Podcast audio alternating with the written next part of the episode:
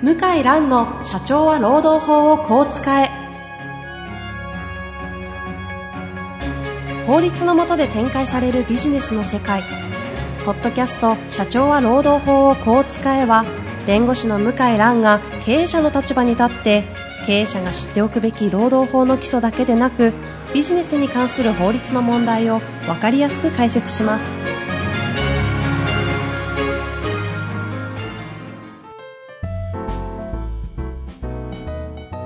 こんにちは、遠藤和樹です。向井蘭の社長は労働法をこう使え。向井さん本日もよろしくお願いいたします。はい、よろしくお願いします。さあ今日も岸田先生お越しいただいておりますので、岸田先生よろしくお願いいたします。よろしくお願いします。前回は、えーハラスメントということで、結構生々しいですね、あのーセクハラ問題。どこからどこまでがセクハラか何とも言えない中で、衝動対応をどうするのかと。で、向井さんが、えーいきなりですね、話が飛んで、FBI と流動性の将棋の話を例えに、えーなんとか着地をして無事終えたんですけれども、今日は、えーちょっともうちょっと具体的にお話をしていこうということでしたけど、はいどんな感じでしたっけ？そうですね、あのー被害者の方から、じゃあ具体的にこう、こういうことを部長に、あの、されましたとかですね。うんうん。えーまあ、具体的な話があったときに、じゃあ会社として、誰が誰にどう、こう、調査をしていくのがいいのかと。そこのやり方を間違えると、例えばですけど、こう、噂だけが広まってですね。うんうん。あの人とあの人がなんか付き合ってるとかですね。うんあの人がなんかこう、セクハラされたんだとかですね。こう、尾ひれをつけてですね。ええ全従業員に駆け回ると。被害を受けた女性がまたそこで精神的な苦痛を受けるとですね。あまあ、そういうことにもなりかねないですし、うん過剰に反応しすぎて、あの上司がなんかセクハラしたんだみたいな噂だけ流れてしまうと。それもまた、あの、良くないのであ、、確かに。そのあたりのテクニックというかですね、やり方をお話しできればというふうに。あるんですね、その後は。はい。どういや、ぜひ教えてください。あの、あれですよね。まず、被害者の女性がですね、申告をしてきたときに、まず被害者の女性に、あの、これからこのあなたのその被害を調査するにあたっては、やっんぱりその加害者の人にもちょ当然ヒアリングをしなければいけないし、うん。周りの人にもやっぱり聞かないと、うん。真実わからないと。うん。で会社としてもしあなたが言ってることが本当であればそれは問題なので、やっぱりそこはきっちり会社として調査したいんだとうん。いうところを伝えてですね、うん。うん。あの、中にはですね、こうやっぱりこう、私がこういうことを言ったということを伝えてほしくないとか、うん大ごとにしてほしくないですとうん。いうことを言ってですね、あの、匿名で調査してくださいとかですね、あるんですけども、匿名だとやっぱり限界があるんですよね。うん中身が、あ、これ絶対上司の何々さんのことだとか、うんこれ誰が被害申告をしたのかがバレちゃうと。いうところがあるので、まずはそこにどこまでのこう、お覚悟というかね、うんどこまでをどうしてほしいかを、やっぱり被害者のこの申告をした方に、まず決めていただくというのが大事なんですよね。なるほど、なるほど。でそれで、いや、私が申告したってことがばあの分かってもいいですと。それぐらい今困ってきましたという話なのか、うん。あの、こういうことが一般的にないように、あの、してもらえればいいんだと。うん。うん。なので、まあ、例えば一般的なセクハラ教育をするとか、うん。まあ、そういうことでいいんいいのかと。いいんですという話であれば、それを前提として対応しますし。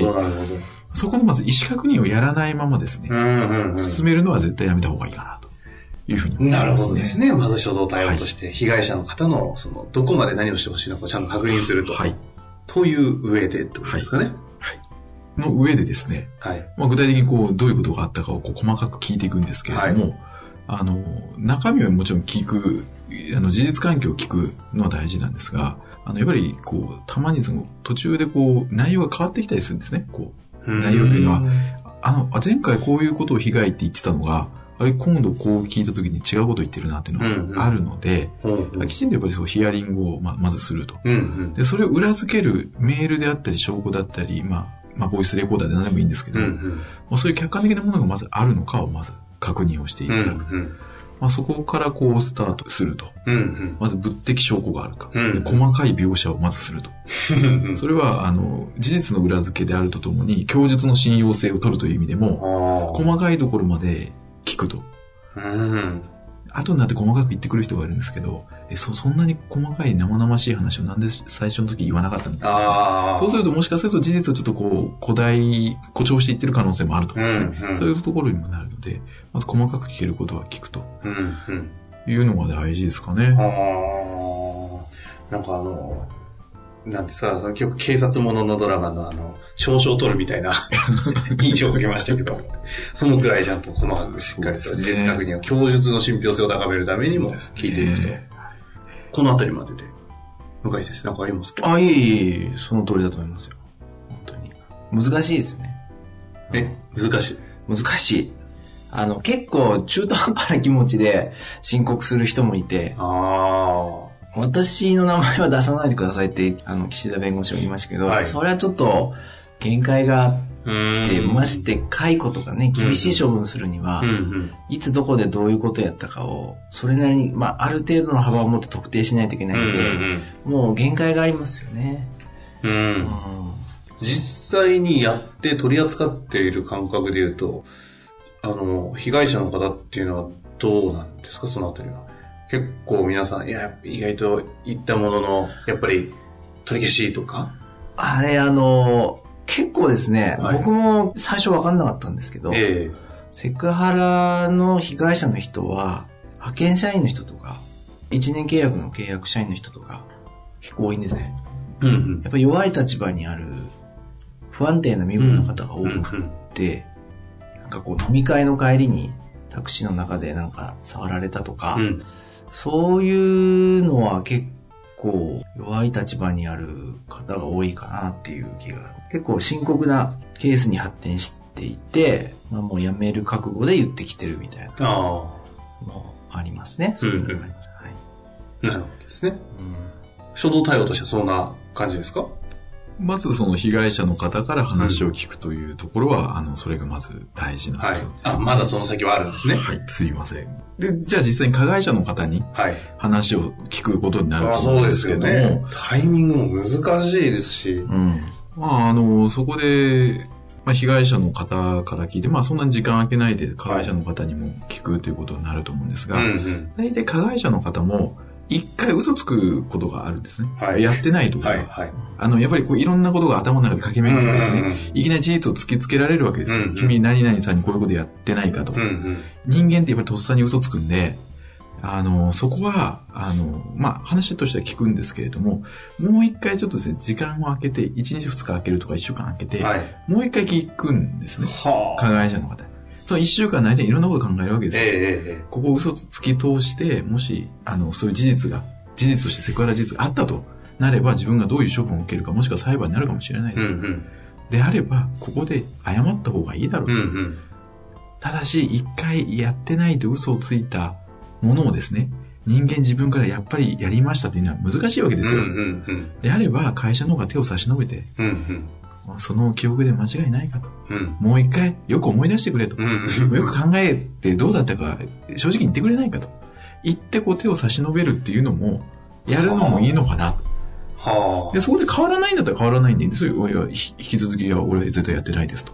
それはそれでいいんですけれども、うんそうやってこう、実はやりましたという、この、道をですね、作ってあげて、そこでもし本人が正直に言えばですね、それを前提にどうするか決めればいいので。その後、こう、円満に行く可能性が高まると。そこでもやっぱりやってないって嘘を仮につけばですよ、うん被害者の方やっぱり、なんだと、あの部長はその事実も認めないと。うんうん。もうそこでもう恨み倍増ですよ。なるんで、なるほど。そういうのも、なんか初動としてはですね、なんかもう、どちらかというと人間の心理に基づいた、なんてと思いますね。レールを敷いてあげるというか、そうですね。環境づくりみたいな話ですねそうで。す、そうです。こじらせないためには。で、こじらせないための、そうですね、書籍のタイトルが、こじらせないためのですから。で、加害者の方にしっかりと、まずは大抵、こう嘘をついちゃうことも想定しながら時間を空けたりして、言いやすい環境を作って、こう話を、事実確認をちゃんとしていくと。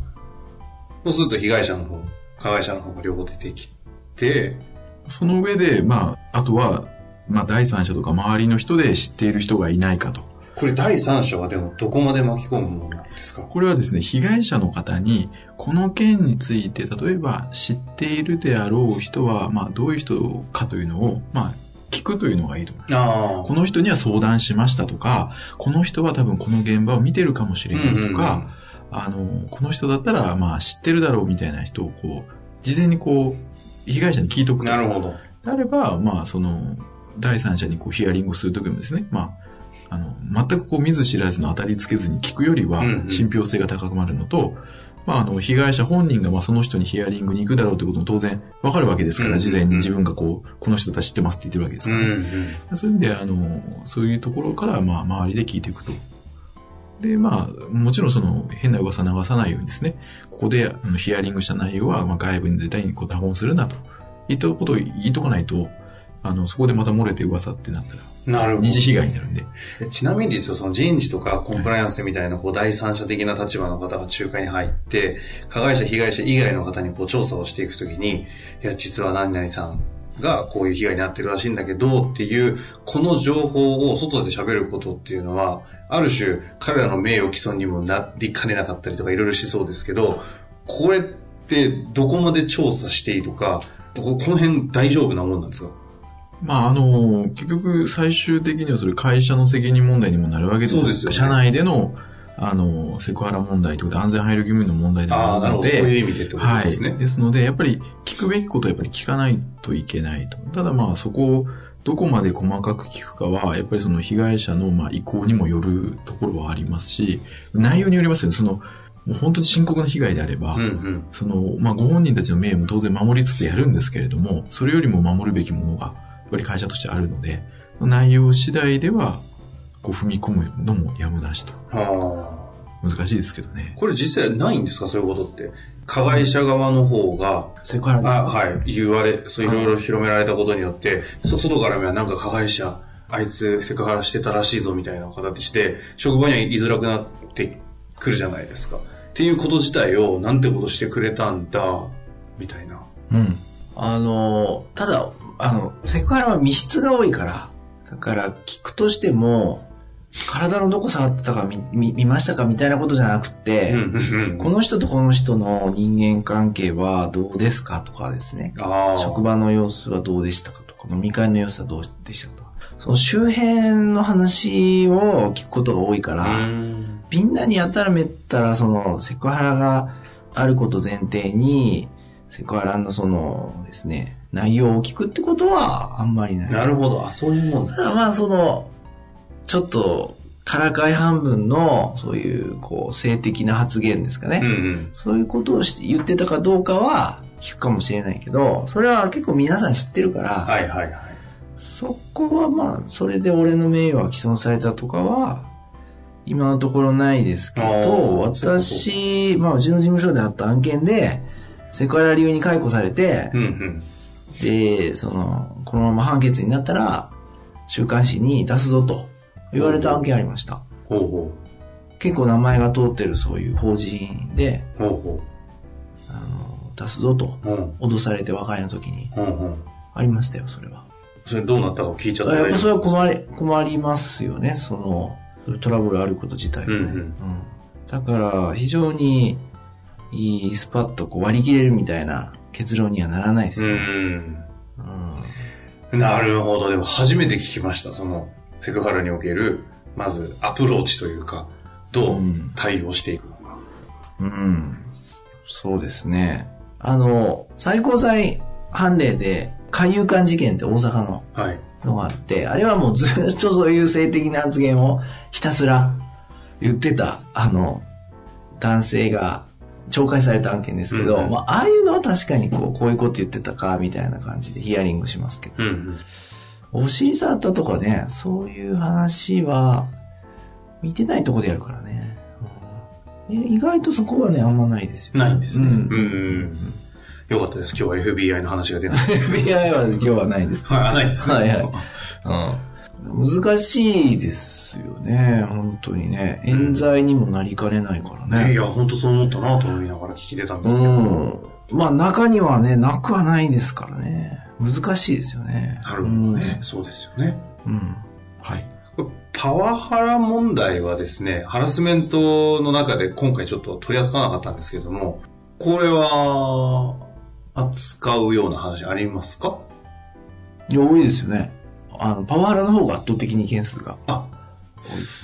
じゃあ、そろそろお時間も近づいてきてしまいましてですね。終わりですか。そうなんですよね。そうですかなので、ちょっとパワハラの話はした方がいいかなと思いながら。あ、じゃあ次に。なので、あの、岸田先生、またお付き合いいただいて、はいはい。そうですね。はい。最後に、あの、お二人どちらでもいいんですけども、それぞれでもいいですが、なんかこう、このセクハラ問題、綺麗に 落としていただいて、いやいやいやいや、セクハラはちょっとはい難しいですよ、ええ本当に。なんかありませんか？その皆さんに、その経営者の方とか、まあ、人事労務やってる社労士の先生だったり、岸田先生に。はいアドバイスというか、あの、もう細かいことでもやっぱり会社として拾い上げる。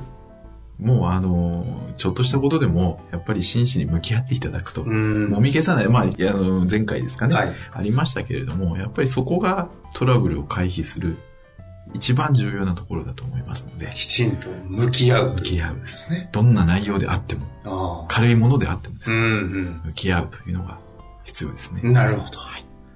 人間関係の本質のようなお話が続きましたけれども、はい。次回はパワハラの話ということで、はい。ぜひよろしくお願いいたします。はい本日はありがとうございました。ありがとうございました。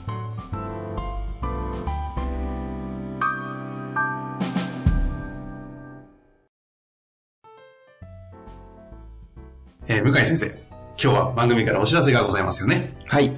何でしたっけ？はい。えー、岸田弁護士が執筆をした、こじらせないためのロームトラブル初動対応と解決のテクニックと、日本法令さんから出版してるう本ですけども、はい。えーこの番組をですね、うん聞いていただいてるリスナーの方にですね、応はい募いただいた方から、抽選で、え5名様に、5名様に。えー無料でプレゼントをするう予定です。はい。はい。ということで、えっ、と、先着5名の方に、抽選でですかね、5名の方に、岸田先生の書籍をプレゼントということですよね。はい。えっ、とですね、ご希望の方は、ロームネット、ロームネットで検索の上、ポッドキャストのバナーから質問フォームに飛んでいただきまして、岸田書籍希望、岸田書籍希望とご記入の上、お名前とご住所をご記載ください。先着5名の方に書籍をプレゼントさせていただきます。もしね、そのついでに何か質問とか聞きたいことが岸田先生、向井先生にあれば、そちらも合わせて送っていただけたらなと思います。お待ちしております。はい、お待ちしております。よろしくお願いします。あ、岸田先生もいたんですね。よろしくお願いいたします。本日の番組はいかがでしたか？番組では向井蘭への質問を受け付けております。ウェブ検索で向井ロームネットと入力し、検索結果に出てくるオフィシャルウェブサイトにアクセス。その中のポッドキャストのバナーから質問フォームにご入力ください。